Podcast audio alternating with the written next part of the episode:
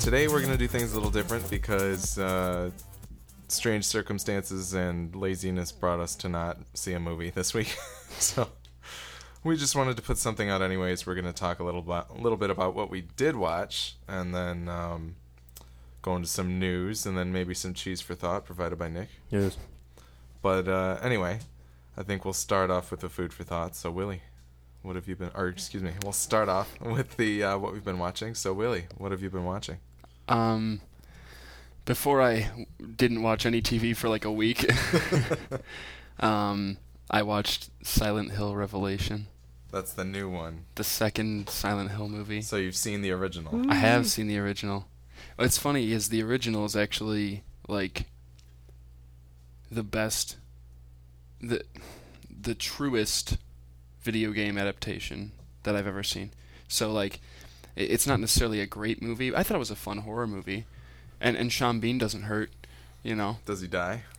spoiler alert: Sean Bean survives what? a Again? horror film. What? A horror That's film. two. And then he makes it It's into horror number two and survives the second as well. I think that's the only reason he does those movies. Seriously, Sean Bean would die in a romantic It's a comedy. new role. If if Sean Bean was playing like the Liam Neeson role in Love Actually, he would die. Okay, He'd play like the dying dad. he would, but he does not die in the horror movie. So he's Wow. really he's really defying um, both expectations about his career and the. So what you're and- saying is, never mind. Keep going. um, but no, uh, Silent Hill Revelations. I like the first movie. This movie is really, really bad, and it's funny because, Is it worse? oh God, yes, oh man, it's really rough. Um, it does the 3D D D thing a lot, you know, where it's like thrust something at the camera, and then in, when you're not watching it in 3D, you're like, that was really dumb. um, I didn't see it in 3D, obviously, but I'm gonna assume that that wasn't very good either. no, it never is. Um, uh, Sean Bean is awesome in this movie because he is so blatantly just collecting that paycheck. I mean, seriously, he doesn't even bother trying is to there mask. any is there any blood raining from the sky or Uh, there is not a major amount of scenery chewing there. Okay. It's not like he's even having fun. He's just kind of there. he's, he's just on the attendance list. he is. He's like, like, Liam Neeson in Clash of the Titans. phone it in absolutely but this is even worse because this is in the first movie his character doesn't have any sort of accent he's Oh God. in this one it just there's no attempt to even i mean there's there's some attempt but it's so mixed. It's such a mixed bag. It's like kevin costner and robin hood. Like the first half of the movie he has he has an accent. The second half he's like screw it.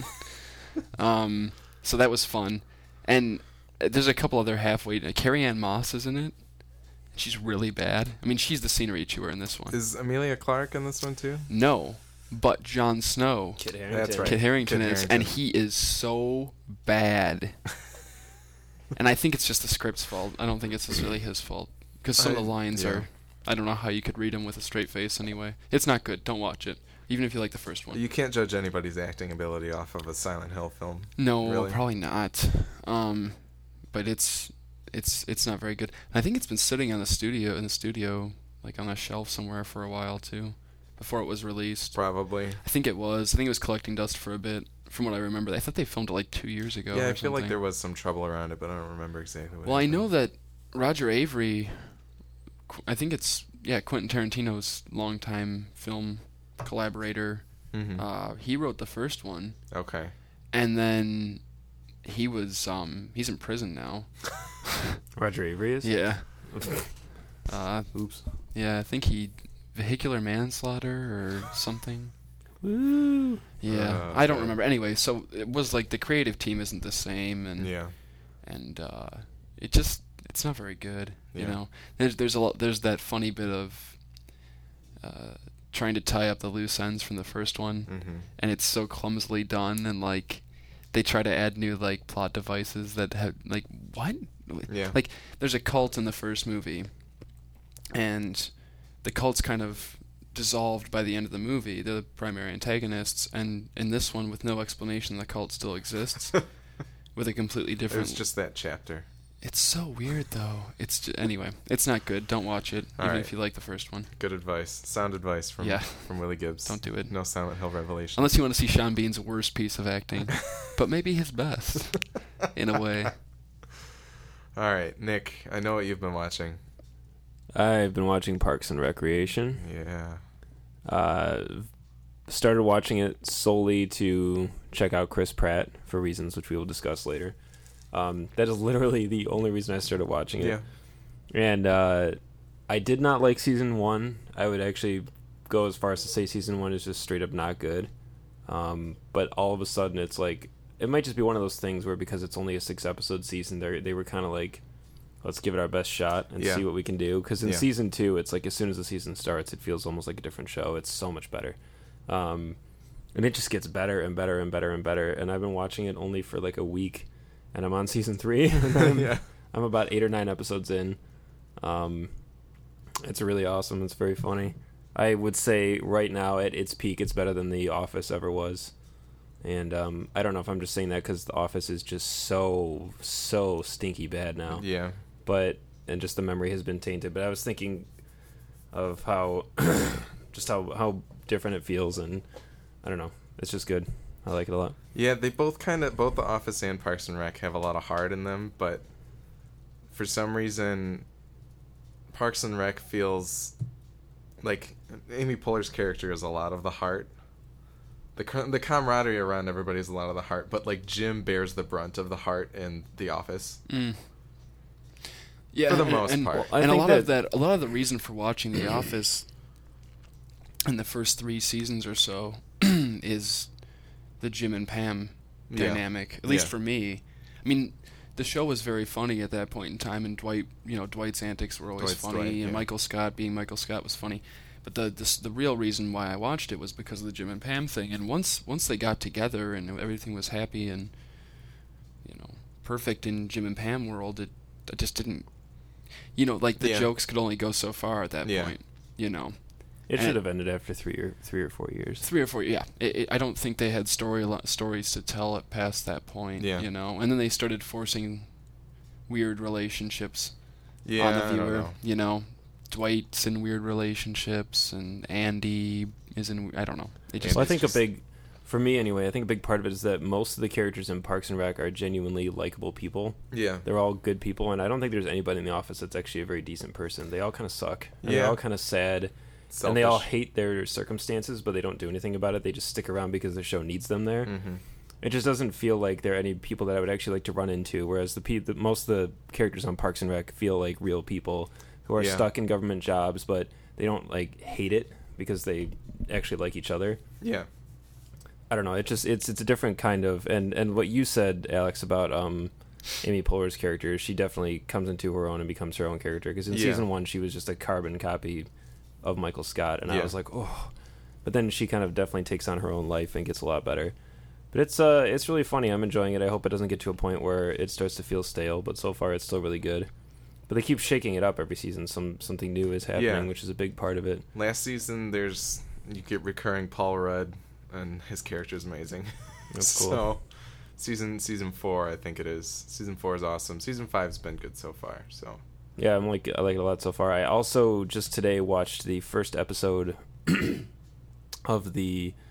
I know Marvel did this series of animes. They did Iron Man, Wolverine, X Men, and Blade. Blade. yeah. I watched the first episode of the X Men one today. Mhm. and It was really sweet. The animation was cool. The characters were actually right. Yeah. Wolverine was actually Wolverine and Cyclops was actually Cyclops, and I was like, "Thank you." Been waiting for so long to for them to get it right again. Um, but Where I, did, I did you watch this on Netflix or where did you? Did it fall off the back of an internet Yes. truck? Okay.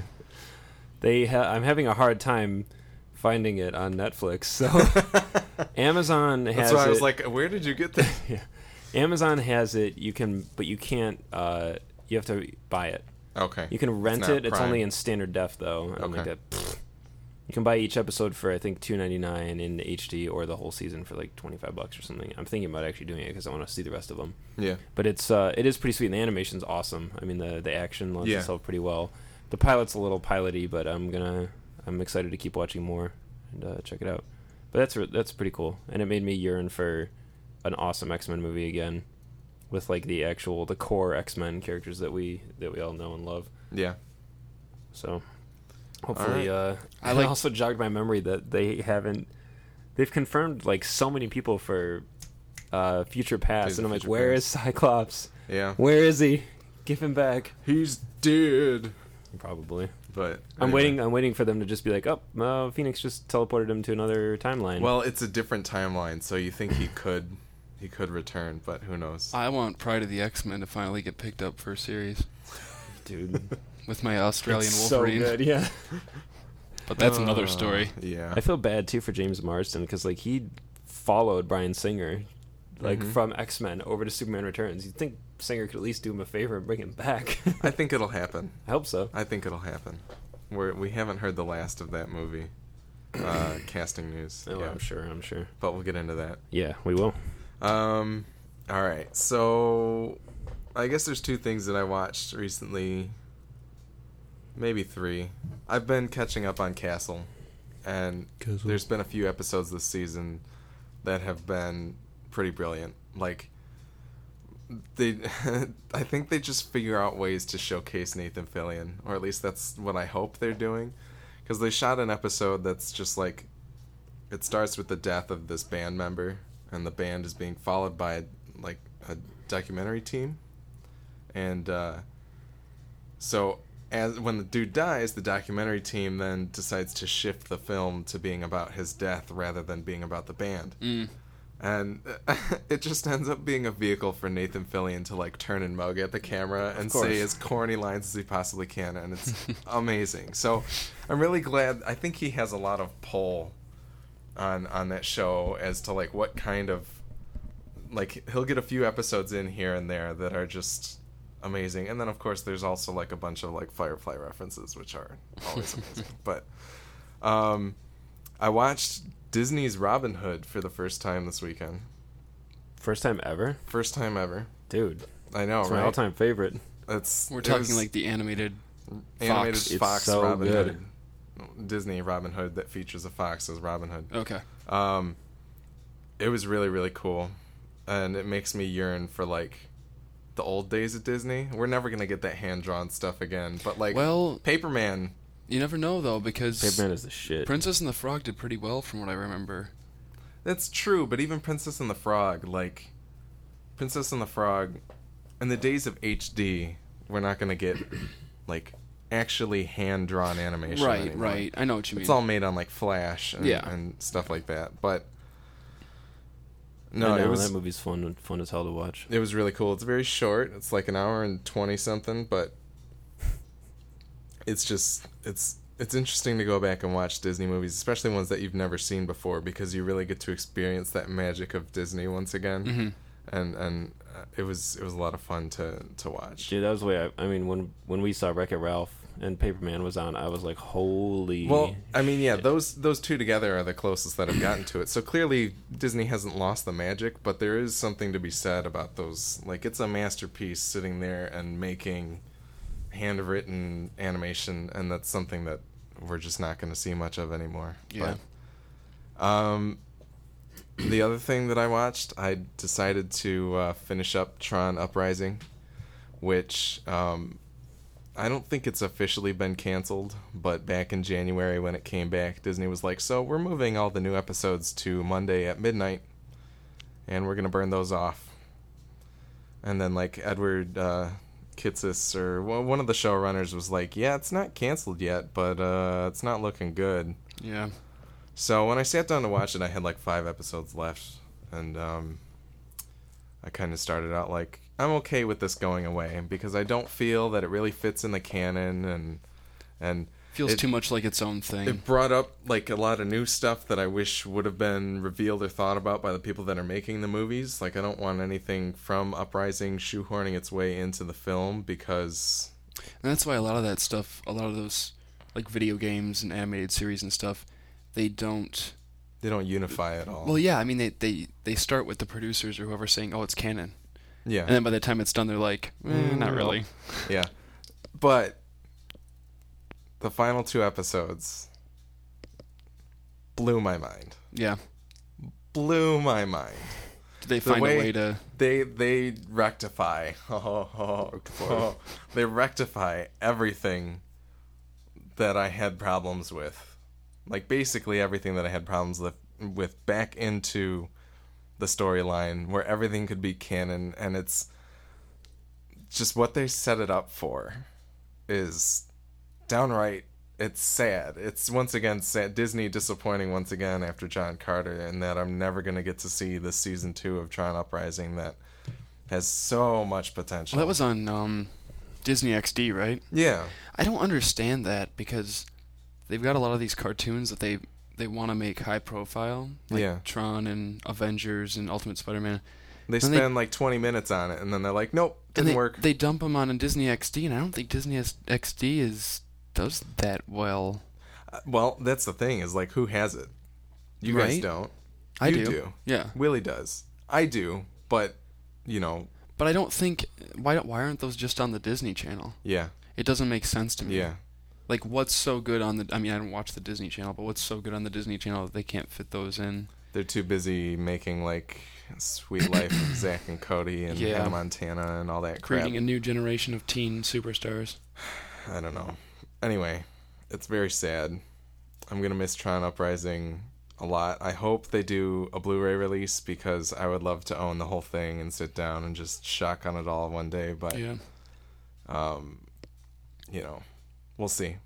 We'll see. I hope isn't completely lost, but it might as well be at this point. So I'm okay with it if it means we get a new Tron, but we'll see. All right. So I think that's about it for what we've been watching. We can move into some film news. Um, so a little before the last episode that we did, maybe even two episodes ago, they started uh, production on the Amazing Spider-Man two, I, think I think today I read they're on day eleven. like day 11 I Mhm. think, Yep. which is pretty. I was pretty surprised by that. Like, I feel like I can, I'll get into that in a minute. Anyway, um, we've covered a lot of the the casting news. You got Shailene Woodley as Mary Jane Watson, um, Derek DeHaan or Dane DeHaan. Dane DeHaan as uh, Harry Osborn. We have um, Jamie Foxx as Max Dillon, you know, because the D is silent, and um, Max Dillon, Max which is Dillon. which is Electro, and Oh, then that one's for Tim Long, and um, we also have Paul Giamatti as the Rhino, which is my main point for bringing this whole thing up. I'll say that I thought that Mark Webb was just like totally disappointed with how Sony handled the movie, and he was just trying to be like, "Yeah, we're gonna have Electro, and it's gonna be played by Jamie Foxx, and then we're gonna have like Rhino, and it's gonna be Paul Giamatti." Every almost every bit of news that's come out about this movie sounds fake. Yeah, yeah. It sounds like he's trying to be thrown off of the film, but then like when production started, I was like, "Wait, this is all like true?" Not that, not that any of it's bad, but the Rhino, That's weird. It's a weird choice. like, I the Rhino was apparently in the game. Did you get through the game at all, Nick? I played through most of it. I almost Yeah, it. and the Rhino was like pretty a pretty big part of the game. Yeah, you I fight think. him. I Yeah. mean, you fight him. He's there. Like somehow, I mean, it makes events- sense. It makes sense that they would rope in either the Rhino or Scorpion or Vulture because they're all part of the gene splicing that was introduced in the first game or in the So- in the movie. so I guess that does. Yeah, that that makes more sense Which I thought now was that clever. you bring it up that a clever way. way to bring those villains into the uh, into the fold. But the Rhino's a weird one, and Paul Giamatti is strange too. It makes me wonder how how Rhino-y he's really going to be, or if he's just the scientist, Well, that's- or that the was- guy who who knows. That was kind of like the rumor was that he's just going to be the dude who ends up as the Rhino, and who knows if he actually gets there. Like maybe it's another Curtis Connors. Well, a lot of s- people Dylan, seem to be uh, thinking that Dane DeHaan is playing that Harry Osborn's going to be Venom in this series. There's been all this, Yeah, I remember all those weird hints, which are that. very either Mark Webber's just a master troll, and he's just doing a great job of that. I wouldn't be surprised. He's a I pretty razor sharp guy in some of the interviews that he does, but because he was sending out some pretty crazy Strange pictures and coincidental. stuff. Did you read any up on any of that? He sent the picture of the locker, yeah, I've seen a few of the pictures. and that but- was the locker was an exact like dupe of in the comics That's the locker that Harry and and Peter find the symbiote in.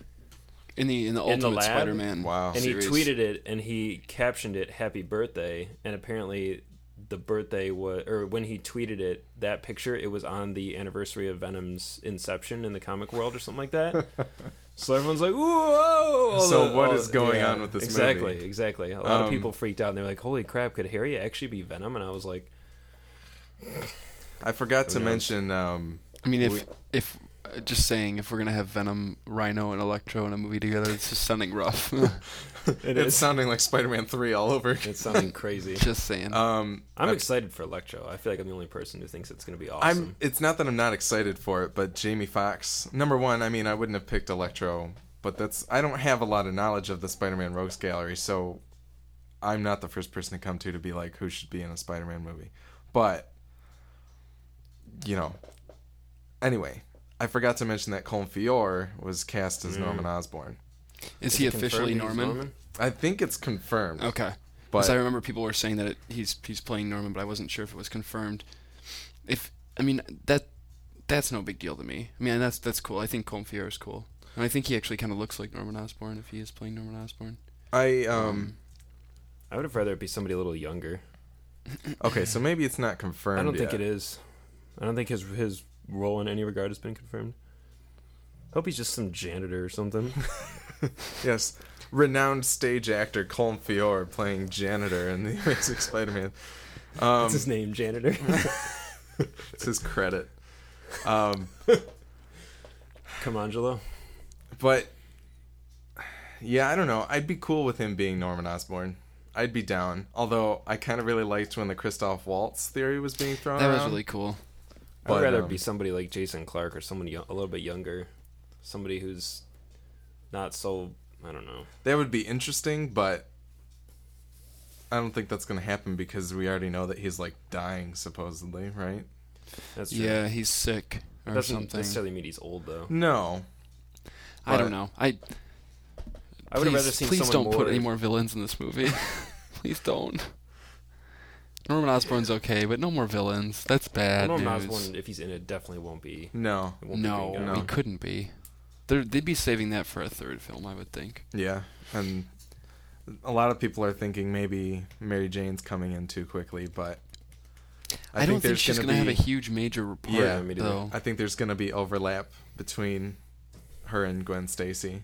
and there should be Yeah, because tradition. I mean, in the in the original comic books, um, Mary Jane was kind of always on the arm of Harry Osborn for a long time there, yeah, and um, I don't think they ever really were dated or anything, but they were always hanging out together. Or whatever. yeah, So I think they're probably going to go a similar route with this. And and Peter Parker always thought of her as kind of ditzy and yeah. Like you know he never really saw her. Mhm. Yeah, so I don't know if if they if they stick to some of the the beginning of that relationship with him and Mary Jane and and then how things happen with Gwen Stacy. That could be really, really awesome if it's done on screen. Yeah, That's one of the best comic book storylines of all time yeah, um, is everything that happens with Gwen and the Green Goblin and whatnot. So yeah. I don't know. It has potential, but I'm scared about all this.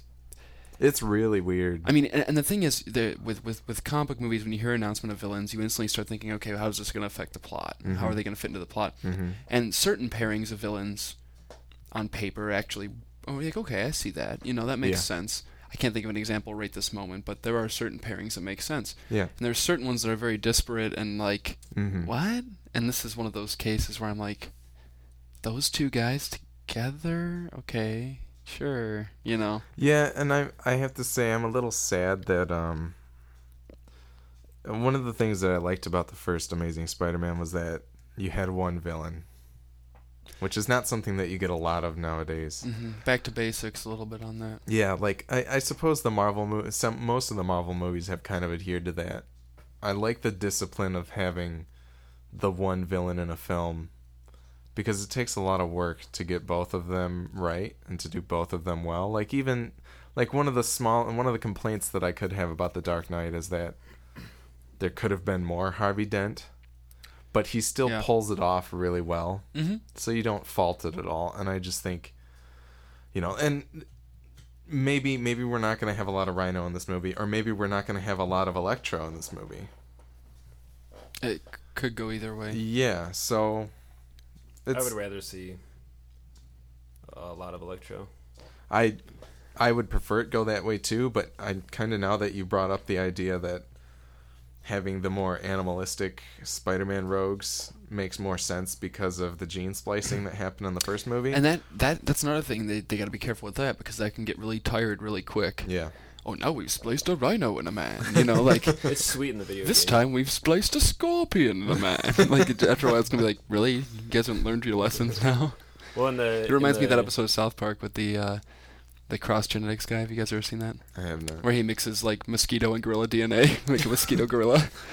okay, you should watch it. It's it's pretty good. sounds vaguely familiar. But back on track. Well, the video it, it's kind of a shame because the video game stole a really potentially awesome plot for the movie in that Alistair Smythe steps right in after Connors goes to jail, and he's like, "Yeah, I've got Oscorp. Don't worry, it's good. We're gonna we're gonna proceed with nanotechnology." But- Alistair Smythe being um The Spider Slayer. yeah, he's a he's an old old Spider-Man villain yeah.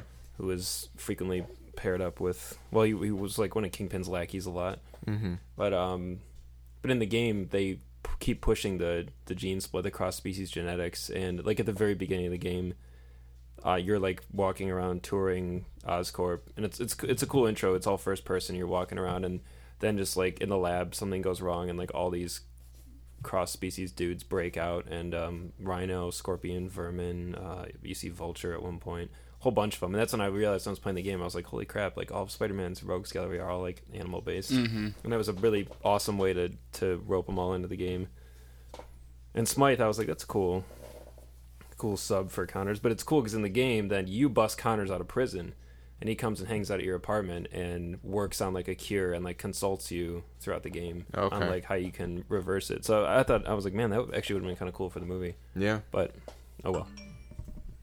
Whoops. Go to text. I forgot to silence phone. Anyway, um I'm excited for some ball and electro action scenes though. I think it could be sweet. I I think it could be. I think sweet. Electro could be really visually cool. I want But to see him just take down Manhattan, just the whole g- city block grids at dark. a time of electric. Yeah, just him absorbing all the electricity could be so cool. that'd be pretty sweet. All right, I think we spent enough time on the first story. Yeah. 10 minutes of it.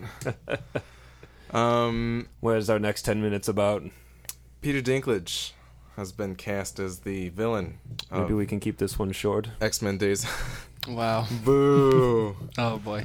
No, I can't boo you after my after my Jamie Foxx joke. But anyway, Peter Dinklage Weeks will ago? be No, this one Oh, that yeah. you've already forgotten about. So Yeah. anyway, Peter Dinklage will be the villain in X-Men Days of Future Past. Um a lot of really who knows what he's going to be floating around the internet. Some people are like he's going to be Puck from Alpha Flight, which is Oh yeah, that's gonna be the villain. so yeah, dumb. sure. As soon as I read that, I was like, no, he's not. Um, I kind of want to couple with this, couple this with the kind of rumor slash words from Bryan Singer that said that he may bring an all CG character into the cast. That's interesting. I, But I, mean, don't. He could be doing anything from voice work to. Are you gonna hire Peter Dinklage for voice work? I work? don't think so. he does have an awesome voice. He does have an amazing does. voice, but I think we're He gonna. See. He was actually Peter a voice in Dinklage, an though. episode of Seinfeld. yeah, Where there was no character. Well, the character you meet later was played by a different person, but his voice over the phone was Peter Dinklage's voice, That's specifically awesome. because he has a deep, manly, sexy voice. Like He Elaine manlier hears voice it. than the three of us. Yeah, and Elaine hears it, and she's like, "Oh, hey." He It's could awesome. be doing a voice.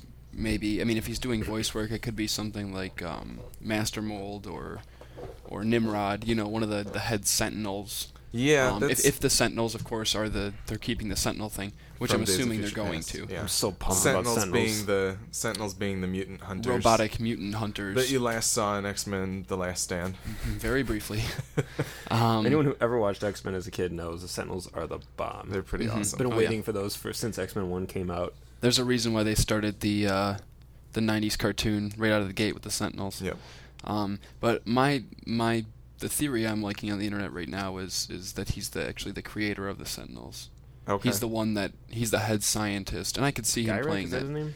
Well, I mean, No, mean, Gyrick is the senator. yeah, Yeah. I I don't Boulevard Trask Boulevard Trask. Yep. is is the creator, and I I mean, physically, Dinklage does not match up with the comic No. counterpart, but there is no reason to not change it up. Yeah. And I think that there could be an interesting angle there. Maybe there's something to do with his stature being, you know what I mean? Maybe that has something to do with Maybe maybe we're gonna see like his mindset. I don't know. mech-like Sentinels. Maybe he's going to like. Maybe he's the likeness of the Sentinels.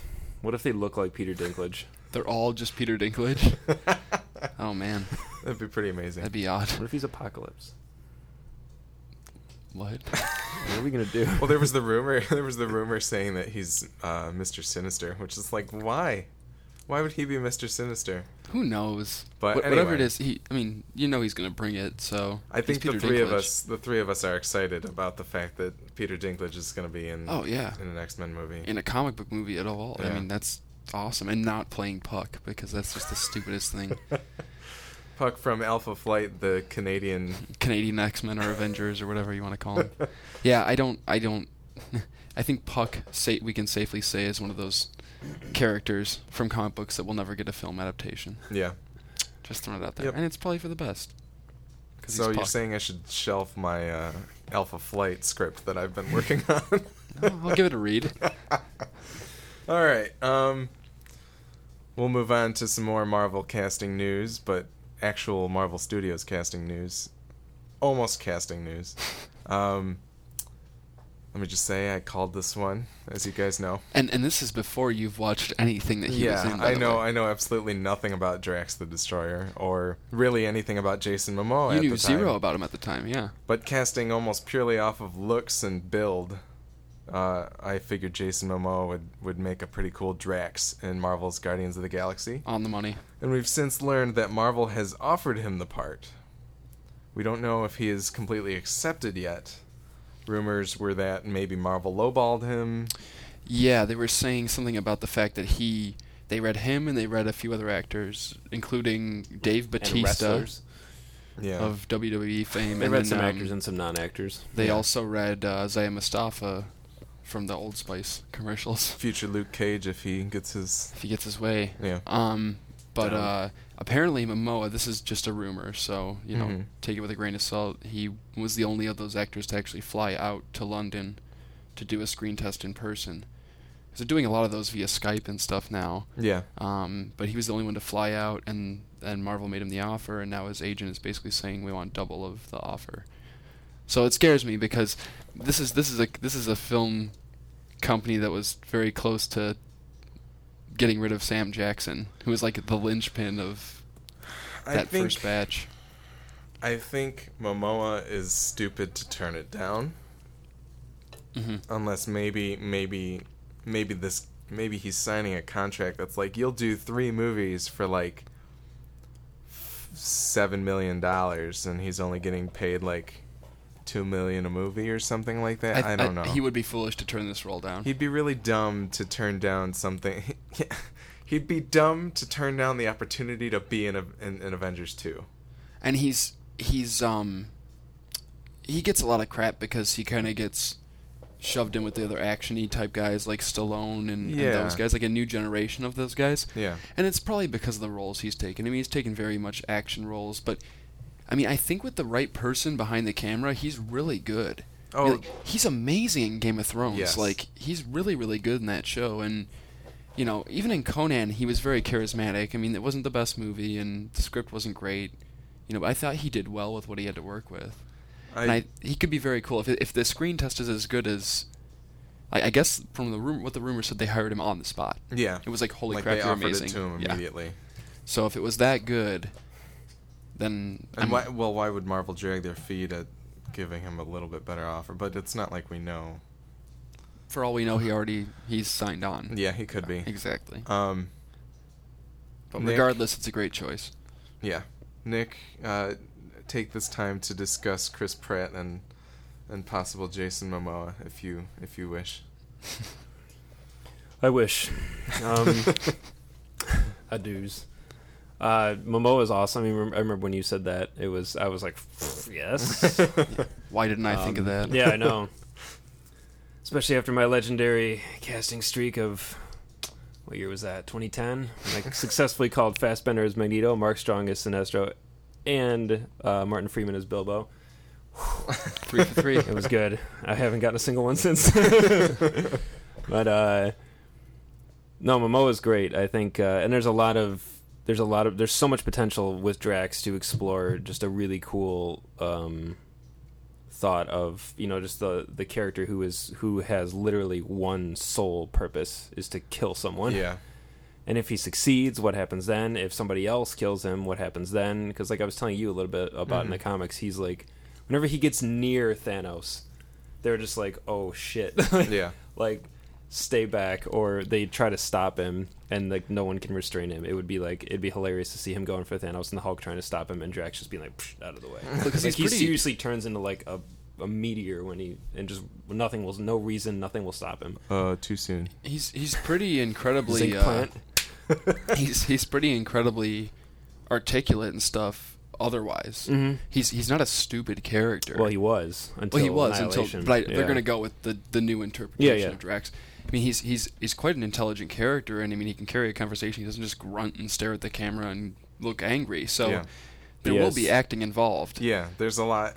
You there's a lot to work. He's with a very as broody character, and if if we don't get um, Cammy, that was her name, right? Annihilation. yeah, that was her his female companion. If Cammy yeah. doesn't show up in, in Guardians, which she probably won't, or, or Avengers or something, it, it's kind of a shame because it was such a good foil for him. But it was in the comics. I mean, obviously in the movies they could change things. But anyway, um, Momoa is is awesome. Uh, Chris Pratt is so weird. Like it's such a weird, such a weird choice. But I'm like hundred percent okay with it. like I said, everybody on that long short list was completely stupid. I kind of, I kind of wish that we would have gotten your thoughts a little bit before you had watched any Parks and Rec, because I feel as though you, you'd be, you'd be in a different place than what you're saying right now. Well, when when you first told me, and I and I remembered who he was, I was not disappointed. I, Okay. I remembered who he was, and I was like, okay, he's got a little bit of physicality to him. You, I, you were I- disappointed it wasn't Lee Pace, but you yeah, I'm still am. I'm yeah. still those wounds are still healing. Yeah. Um, but like I said, eh, Lee Pace was the only one of, of everybody they said they were reading that I was like, hell yes. Everybody else, I was varying degrees of eh to no way. Yeah. No way, no way. I still laugh at some of the thoughts of some of the people. They were like, oh yeah, Wes Bentley, uh, Jack Huston. I'm like, what? Crazy. Um, but Pratt was a really exciting choice because it came out of nowhere. We hadn't heard anything yet. I forgot the excitement of just like hearing this person was playing the part Yeah. and never thinking about it for one second. But I remembered from Zero Dark Thirty, what stood out big time was his uh, his physicality and, and his his banter was really really good. Mhm. And so instantly I was like, you know what, he'll be a good fit at least with the whole team dynamic. I'm still even watching him in Parks and Rec. I'm still having a hard time picturing his mug inside the inside the Star Lord helmet. I'm kind of like, he's got such a goofy boyish face that Yeah. it's uh, it's such a weird choice. But um, Well, in Parks and I'm- Rec, he's certainly. I'm very, very excited to see it though. Like I'm, I can't wait even more now. I can't wait to see the first trailer with Chris Pratt as Star Lord. he looks a lot more uh, mature in Moneyball, in my opinion, than he ever does, He does, in Parks yeah. and Rec. Or Zero, Zero Dark Thirty. Even Zero Dark Thirty, no, not even. He's like, that, well, I mean, Zero Dark Thirty. shitty beard and Zero Dark I was gonna say amazing, No. but the amazing It's so beard hair patchy combo. and curly and but puby. no, with the in in Moneyball where he's kind of clean shaven and really leaned leaned down. Um, he he has a bit more of a serious edge to him than he. Yeah, that's great. I mean, else. I I'm hundred percent behind it. I I have full faith in it. I think it's going to be awesome. I think his his comedic timing is going to be great, and I think he's he's going to really be able to blend the the drama with the the comedy, and his uh, yeah, I can. I'm very excited for it. I think it's going to be cool.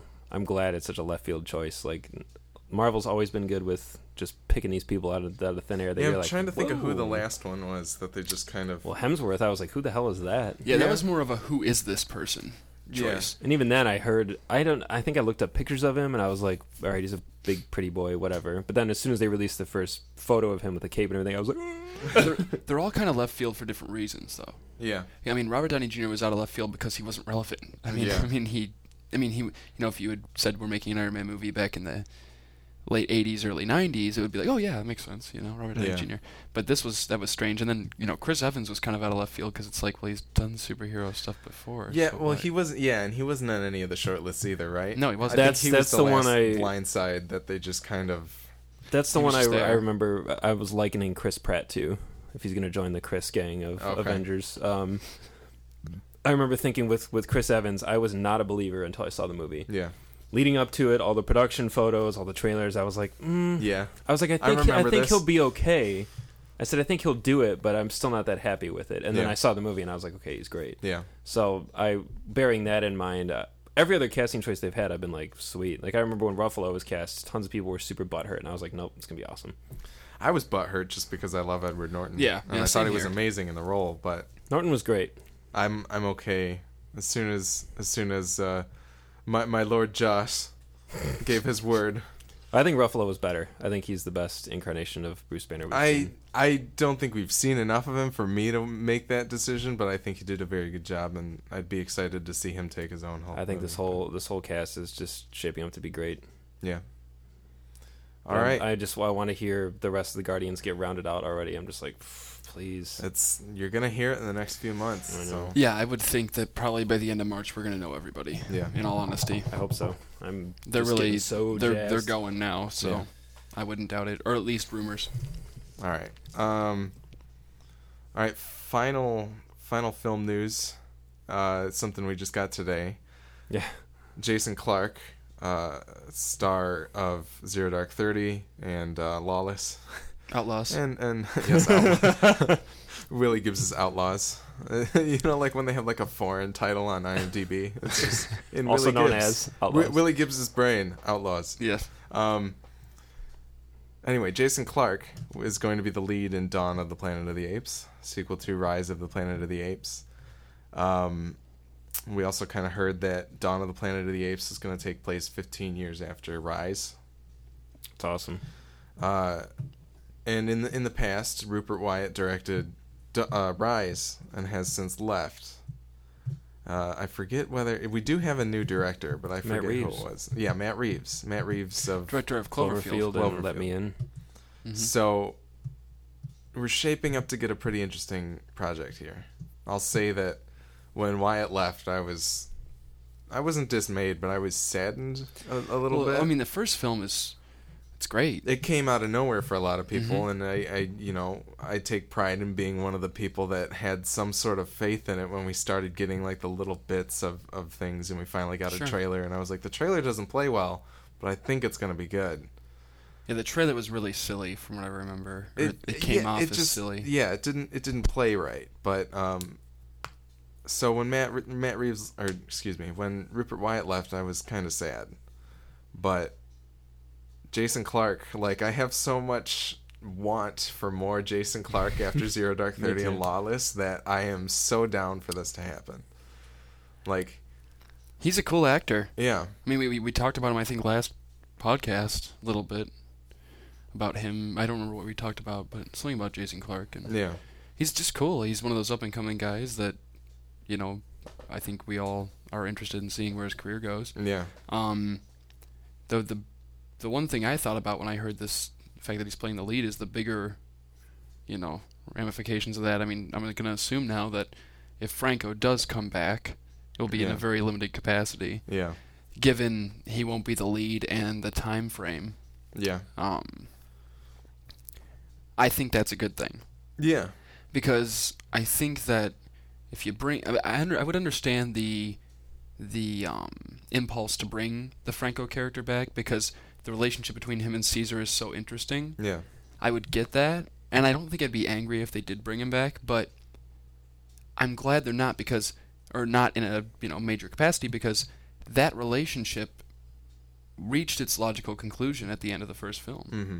and I think that that's it's better that way. yeah. You know, I'm a don't know. little. I'm wondering what what the 15 years really means for the storyline. Like I remember talking to Nick as soon as we walked out of the theater for the film. We were talking about where it's gonna go in the second movie, and and we both.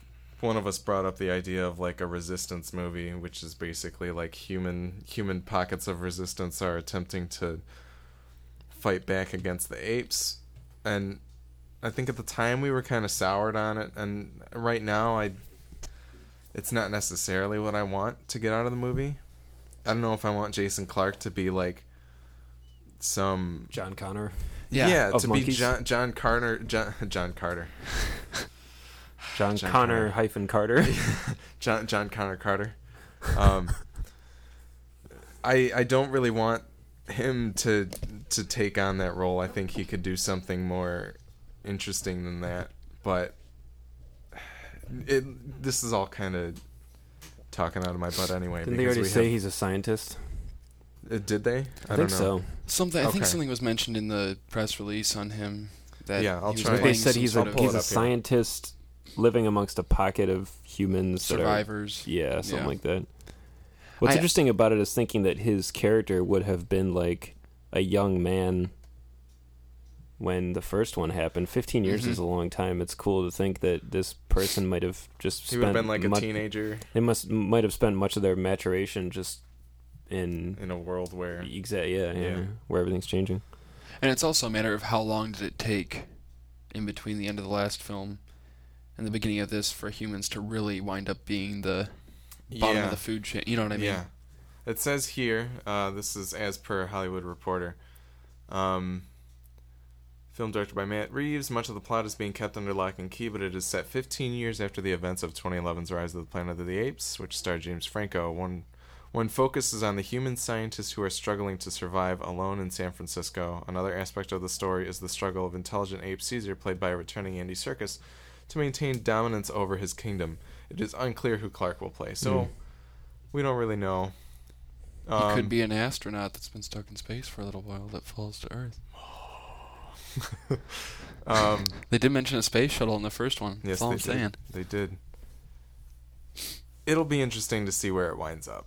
I'm very, I'm, I'm back to being excited about the project again after Yeah, being too. somewhat worried after after Wyatt left. But I think I've been thinking recently about how sometimes though a lot of a lot of franchises can really benefit from continual rotation of directors because Mhm. I'm thinking about how especially actually today I was thinking about how Iron Man 2 was just kind of a wet fart and thinking like would it have been better if a new director stepped in and brought a kind of a fresh spin and I was thinking about it more the more obviously the internet is concerned lately with only talking about Star Wars and um somebody had mentioned the point of they because somebody said, "Do you think JJ will do uh, Star Wars Episode 8? And a lot of people were pretty pretty against that, just saying, "I think that the franchise, nothing against him, but part of what made the original three so great was each each of the three was somebody was yeah. directed by somebody, yeah, distinctly different."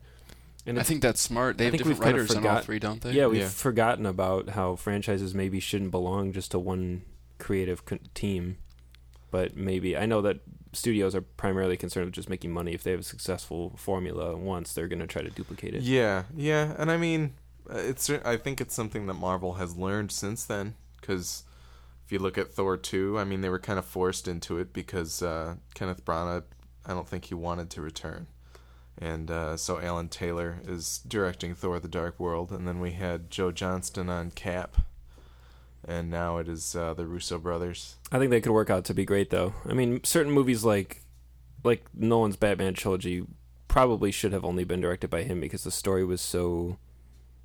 I mean, I, I would have I wouldn't have been opposed to other people taking over, but it, it's just very. His his vision and his style is very essential to the whole reason that exists. Yeah, I'm glad that that Whedon's staying on event for Avengers 2 too, because I don't think I think it'd be hard to find another writer that would be able to handle that many voices. You know, there's not many writers can. I mean, it's Yeah. it's tough I wish someone else was directing it, but I I I'm glad he's staying on to write it. to write it. But I wish that a more experienced director was coming around. Like when when there was a rumor a long time ago initially of Ridley maybe directing Avengers, I was like, oh my god, I It can w- it imagine would've what that would have been like. would have been a completely different movie. That's for Yeah. sure. Um, no, the I mean, I- I, lighting would have been that- amazing.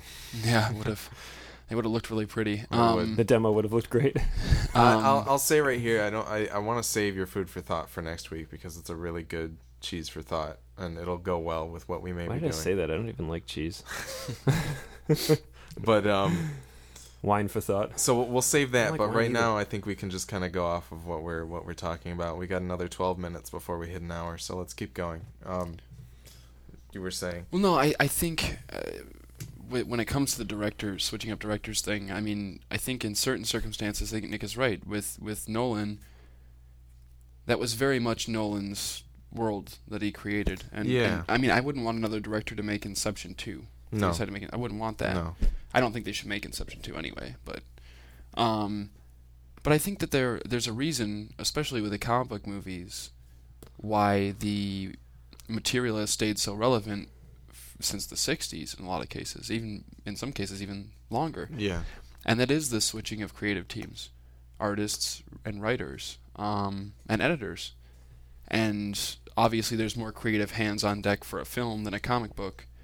Um, but I think switching up the big creative voices on those, like the director and and even like the the production designers and stuff, I think it's good to switch that up every once in a while too. Well, let's let's kind of look. I'm gonna list a few franchises here, and we're we can kind of dissect. The first one that I thought of. We have James Bond. It's going on its 23rd movie. It's gonna be the new one. Is it 23 or I 24? think it's 24. 24. 24. Skyfall, Skyfall was was 23. 23. Um, The longest running franchise ever in film history. right? yeah, and we've had By a lot. a ton of directors. I think, like more directors than lead actors, Oh yeah. and Definitely. um, Only a handful of A handful- returning directors. yeah, like possibly Sam Mendes, which is kind of in the rumors here. But you've got James Bond has stayed relevant for decades. Yeah. and it's probably done that because of the creative reinvention that it kind of receives every God, time that somebody this has so much to do with my cheese for thought. It does. Absolutely. It does. But Absolutely, and I, I think that I think that in some circumstances when I think in some circumstances a break from things can help too. yeah, Like in the case of James Bond, there have been some very large gaps of time in between films, absolutely. or in between actors, in between eras. I Yeah. think they, Bond fans refer to them as the eras of Bond, whatever. Um, epoch. yes, Each epoch of Bond. each epoch of Bond. um, I like that. That's good. We need to start that. All right. Get that trending, boys. Hashtag epoch for epoch of Bond. Anyway. Um, no, they. Uh, I think that the passage of time can help in certain ways, and then I think there's some, certain things where too much of passage passage of time can hurt too. Yeah. Um, Wall Street. No, I don't know. Why did that even happen? interesting, interesting choice. Not where I would have gone with that. Yeah, 20 years really hurt no, the Wall uh, Street sequel. Uh, Indiana Jones. yeah. Ugh. Um, Lord, yes. I mean, I mean, we're talking about. A, I don't know what the gap was, but it was what 20 years. It was right? 20 something years. Yeah, and but- um, There are other instances where it works splendidly. Tron. Tron. Tron. And we, but with with Indiana Jones, we had the same creative team coming back. Yeah. You know. That was a mistake. um, but I exactly, and that's what I'm saying is sometimes, sometimes you can have the same creative team come back after a three or four year hiatus, gives them time to kind of digest what they did with the first, whatever they did last, and but when you wait that long a period of time, I think it's. Eh, You need to switch things up, Yeah. especially during you know. I, I that's what I think. All right. Let me. th- We can come back to that one for your cheese for thought because that one I think is the most applicable of the three that I had thought of for your cheese for thought. But um, Harry Potter. Chris Columbus directed the first two. You got Alfonso Cuarón stepped in for the third one, and then I think you. Mike Newell. Oh, Mike Newell did the fourth, and then David Yates did five, six, seven, seven point two. Well, let's take a look at the quality of that franchise, just in my opinion. okay. One, awesome. Great One introduction to the world. Two, slightly more boring version of one. So there you go. Returning director. It's not quite as good. Three, amazing. Four, I thought was the best one, personally. Five, pretty damn good because you're getting in once again another, another five new was my director. favorite. Six, awful. Seven part one, awful. Seven part two, uh. Seriously, so think about it. It, it. It's true. It follows that pattern of switching up directors. Yeah. And I, the thing is, I haven't read the Harry Potter books, so I'm going to come right out on Front Street and say I don't. I'm not a true Harry Potter fan. Um, but I, I from Never what read I, any of them? huh? Never read any of them? No, I haven't. No. Um, but from what I've heard from the few people I know that are very, very into Harry Potter, a lot of those faults from those movies have to do with the actual books. Purely in the book. Yeah. Like So that first that first movie of the seventh book was never going to be good because it was a slog to get through that half of the book which poo poo on david yates for not making a movie that not adapting the book into a film, but that's kind of that we can talk about Watchmen and all those movies another day. Sure. Um, I can go into another franchise that's stuck the whole way through. Sure. Peter Jackson and and the Lord of the Mhm. Rings slash The Hobbit. a little different It's a little because they were all shot at the same time. Yes, uh, well, that's the thing. They're all shot at the same time, but they're kind of um like you you have reasons here. uh, You seek in some of these that I'm bringing up to make a cohesive universe. Like with with with Batman, with the Dark the Dark Knight trilogy that it has since become known as. Nolan created that Batman universe and saw it through for the three. It wasn't just a serialized Batman Sure. movie. However, it also wasn't envisioned as like a trilogy either. So it's it's kind of I don't know. That's a gray area. yeah, and and then once again, you know, Harry Harry Potter, they wanted it to be a consistent thing, but if you're taking three very young kids and carrying them through eight movies, And that's that's honestly that that's one of the most in my opinion one of the best cinematic achievements of all time yeah, is the amount of actors that were able to stay through oh yeah, that entire se- and I think it's very cool and, and just the who's who of Pour- British pour one out actors for Richard Harris. yeah, Yeah. that but the who's who of British actors they got, I mean they got every almost every Pour pour one out for the one that played Crabbe or Goyle, who went to jail because he had pot or something. get your facts straight pal It must have been Um, on Lost at some point. No, but the the interesting thing about the Peter Jackson, I mean, it is different because he does film back to back, and actually, the the Lord of the Rings books were intended to be one book uh, originally. Um, so that's it's almost like it's not a series, even though it is. yeah.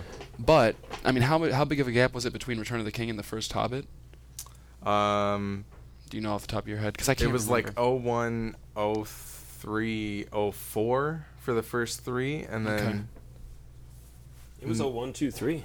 a one, two, three. Didn't we okay. do this? one no, last oh, pod? I'm sorry, No. Oh, oh, 04 for Return of the King because I remember I saw it my senior year of high school. Okay. Yep. So we're talking eight years. Right, absolutely. And, Between- and and really he's actually stopped production. I mean post production lasted forever pretty much for those movies right until Yeah. they came out, but he stopped production back in probably 2000. It's Yeah. all it's all one, two, three. Oh, one, two, three. Okay, how did I see that my senior year then? Our senior year started in 03. Yeah, I guess it did. Math.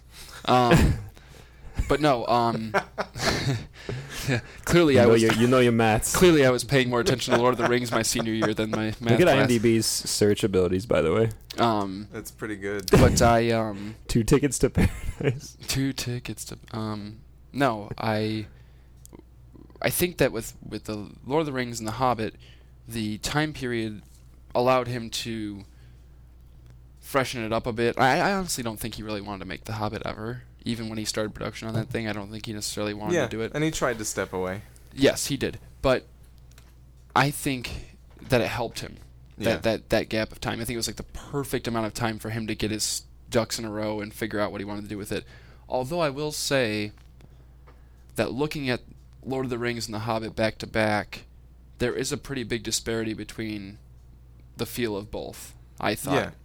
In, in, in the look in the look And of the film that- certainly Oh, certainly in the look of the film, but also I, you know, they were very different books. The- the and some of the, some of the technical different. choices beyond just the 48 frames thing were interesting not using as much in the way of prosthetics and using a lot more cg creature characters Yeah, that's true. and that bugged me a bit i will say that about the hobbit is it didn't feel as authentic to the what was done before Yeah. because of that and and like you said part of that is the book Yeah. I mean, it's we're talking about a book that was very much written for children, a book that Mhm. was very much written for adults. So it, he can't be faulted for all that, but it's interesting, Yeah. you know, to look at those two and because they're very. It's a very unique series of movies. Yeah. It's almost not a series, you know. It really, Yeah, yeah. it really is. It's almost just two big long movies. Yeah. So All right. Well, all that in Indiana summation, Jones still sucks. all that in summation, saying that maybe uh, Dawn of the Planet of the Apes won't be so bad. TLDR. Perhaps. yes. Too long. Didn't read. Dawn of the Planet of the Apes might be good. TLDO. It might. Too long, didn't listen. all I think it's gonna be good. Yeah, I hope so. I think uh, that last movie was so good that it would be sad to not see them carry on what was kind of revitalized. Yeah, So, I agree. all right. Well, then I think we're gonna wrap it up this time since we don't have a feature film. But uh, you can find our Twitter accounts. I'm at John D1703. We At got- Hemowiliac. Yep, and at Nick Blauvelt, all on Twitter, and then uh, at Midwest Podnet for the network that doesn't exist yet. So basically, just this podcast, and then um, uh, music and artwork made for us by my brother at Mr. John on Twitter. And um, sorry we didn't get to Kyle XY. Uh, not enough time in this super long episode of the podcast, but uh, I would have thought this would have been the one. You know, Yeah, you would think so. just didn't work out. Both of you like caught all the way up on all three seasons of Kyle XY we were in the we were really week. tearing through it. yeah. in between episodes of Parks and Rec, you just wanted to cleanse the and palate. pushing daisies. yeah, and pushing daisies. Yeah. Um, I, I I'll tell uh, our our number one number one fan right here. Uh, he has a present arriving in the form of a microphone. So look to hear some Van Damsel on the podcast again soon. For those of you who have been tuning out because of lack of Van Damsel, Yeah. get ready because a storm is brewing. I think his his return episode should probably be GI Joe. Agreed. Oh, I just thought of something we should have talked about. G.I. Joe. trailer for the new Mortal Kombat series. I Didn't didn't watch watch it. it. What the fuck, man? So we can't talk about it. We we can talk about it next time. There's time. my swear quota for this one. I'm I'm okay. We gotta earn our explicit tag anyway. So, I'm just working for the greater good. all right. Um, that's about it. Go watch a movie since we didn't. Or go watch a TV show. This podcast Yeah. is turning into. Go go watch a TV show.